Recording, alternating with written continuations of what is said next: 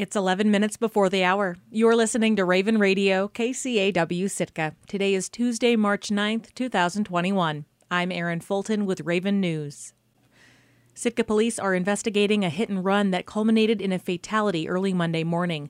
The hit and run was reported shortly after 6 a.m. Lieutenant John Ashay says a witness observed the collision in their rearview mirror.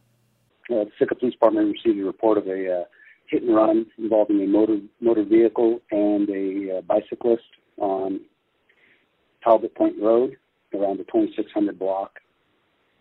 Uh, the vehicle left the uh, scene of the collision, and uh, the injured uh, cyclist was taken to the hospital.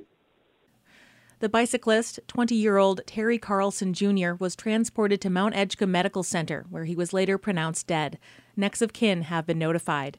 Using debris found at the crash site, Ashay says the police located the vehicle involved in the hit and run around an hour after the accident. According to an SPD press release, the car had damage consistent with the collision. Ashay says they have contacted the person of interest and the investigation is ongoing. When the Sitka Assembly meets tonight, it will consider how it wants to proceed with the sale of the Sitka Community Hospital. In 2019, the Southeast Alaska Regional Health Consortium bought Sitka Community Hospital, minus the building, which it now leases from the city to house long term care. Last fall, SEARHC approached the city about purchasing the property. The Assembly signaled interest in selling and plans to put the property out to competitive bid. A memo from City Administrator John Leach outlines three options for the Assembly. It can sell the hospital after a public advisory vote, it could also sell the hospital without the advisory vote, or sell it and hold public hearings in lieu of the advisory vote. If the Assembly chooses to put the sale out to a vote, it would likely come before the public on the municipal election ballot this October, but the election results would be non binding. The Sitka Assembly meets for an audit work session at 5 p.m. tonight and reconvenes for regular session at 6 p.m. Raven News will broadcast the meeting live following Alaska News Nightly. Sitka's coronavirus alert level remains at low, according to the city's COVID dashboard. Between March 1st and March 7th, three new cases of the virus were reported in Sitka, though one of the cases is over three months old.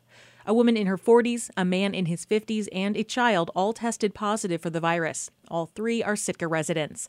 Two of the patients received their COVID test last week, but the male patient was tested in November. In an email, public health nurse Denise Ewing explained that the information was delivered to Alaska from another state in an untimely manner, causing the delay in local reporting. Even with the delay, she said public health still follows the contact tracing process for each patient. Since the start of the pandemic, 328 coronavirus cases have been reported in Sitka. 294 of them were residents.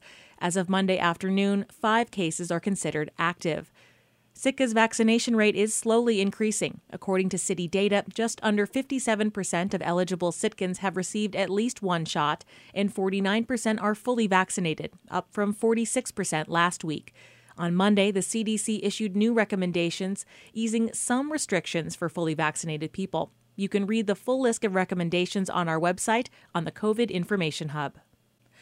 Health officials are calling on Petersburg to maintain health precautions to get through the local COVID 19 outbreak. The community saw active case numbers drop over the weekend, but local emergency and state officials say masking, social distancing, and COVID testing are still needed to keep case numbers from expanding again. Petersburg's active case count dropped to 39 on Sunday, including three days in a row with no new cases reported. The borough's incident commander, Karl Hagerman, reported on the status of the outbreak at Monday's assembly meeting. We are seeming to be over the hump. Um, we topped out on active cases in Petersburg of 68 uh, a few days ago, and uh, we have been seeing uh, a steady drop in cases since that point. So we're not completely out of the woods by any means, but the numbers do seem to be heading in the right direction. Hagerman thanked the businesses that closed temporarily or changed to takeout service during the outbreak. The community remains at high risk status this week. State health officials reported on Friday that between February 15th and March 5th, there were a total of 92 cases identified in Petersburg. There were four COVID related hospitalizations and no fatalities associated with those cases. State epidemiologist Dr. Joe McLaughlin described the outbreak on a radio show Friday. We have seen clusters uh, in Petersburg that are associated with locations where people have gathered, including bars and restaurants, and schools, daycare centers, and other businesses. Uh, about 44% of the cases in Petersburg have been associated with a bar or a restaurant, and another 41% have been associated with a school or daycare. McLaughlin said transmission had been occurring in large and small gatherings between family members and classmates, as well as in a variety of public venues. Public health nurse Erin Michael reinforced that message during Friday's radio show. We really are discouraging those type of gatherings right now because that's where we're seeing a lot of transmission and spreading of this infection. So if people can avoid doing that um, and, and avoiding indoor gatherings altogether is best right now. School has been virtual since February 23rd and because of spring break won't return to in-class learning until March 22nd at the earliest. Classes for most of the school year have been mostly in person until this outbreak.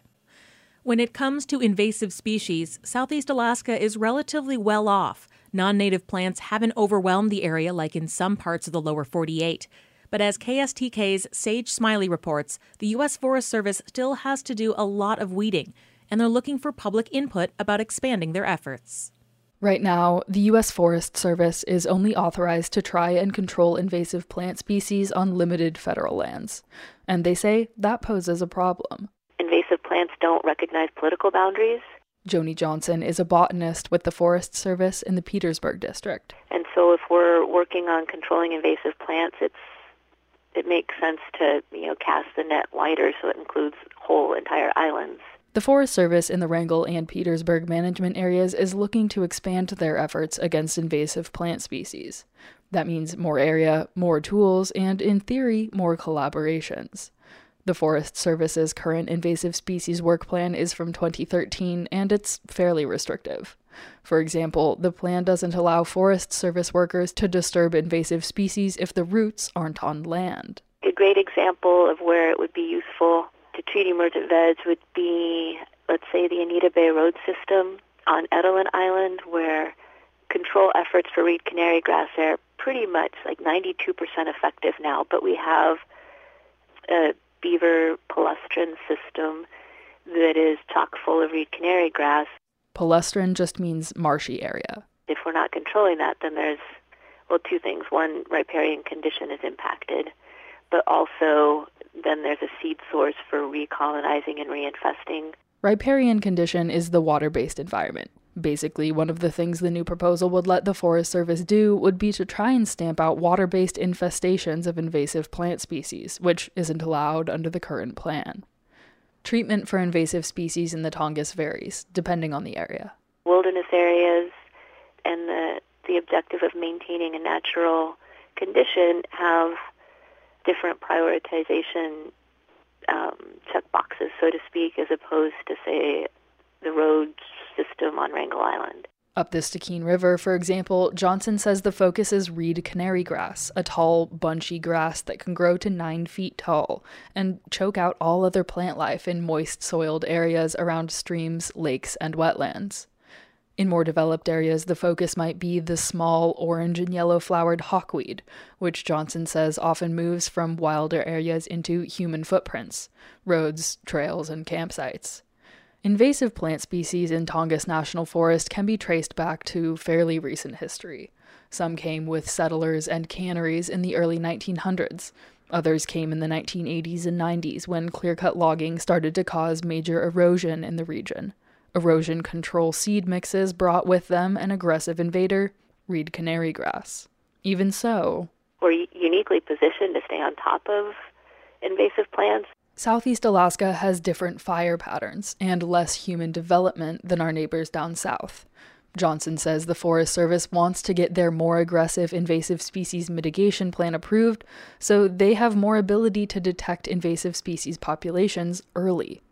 However, the plan isn't entirely without concern. The brunt of the Forest Service's proposed invasive species mitigation relies on herbicides, which have varying effects on soils, native plant life, and aquatic environments.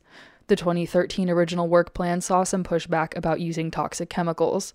So did the draft version of this proposed plan. Herbicides are always going to be an issue as they should be, you know, people are critically evaluating what's being used and how it's being used. Johnson says that's where the public comes in. The Forest Service encourages public comment on the scope and effects of invasive species mitigation. Wrangell's local tribe will review the proposal at their council meeting on Tuesday. Johnson also says she hopes folks will take this comment period as an opportunity to let the Forest Service know where they're seeing potential areas for treatment and control of invasive species. I'm hoping that also, you know, folks will be, you know, more aware too, especially say up the Stikine River, um, just noting where they're seeing reed canary grass or orange hawkweed or yellow hawkweed. Pictures of some of the invasive species in southeast Alaska, as well as the project proposal for invasive species management in the Wrangell Petersburg management area, can be found at kstk.org. The public comment period for the proposed Wrangell Petersburg invasive plant management project opened Friday, March 5th. Comments can be dropped off at either the Wrangell or Petersburg Ranger stations or submitted online. The deadline to comment is April 4th. In Wrangell, I'm Sage Smiley. I'm Erin Fulton, and this has been Raven News.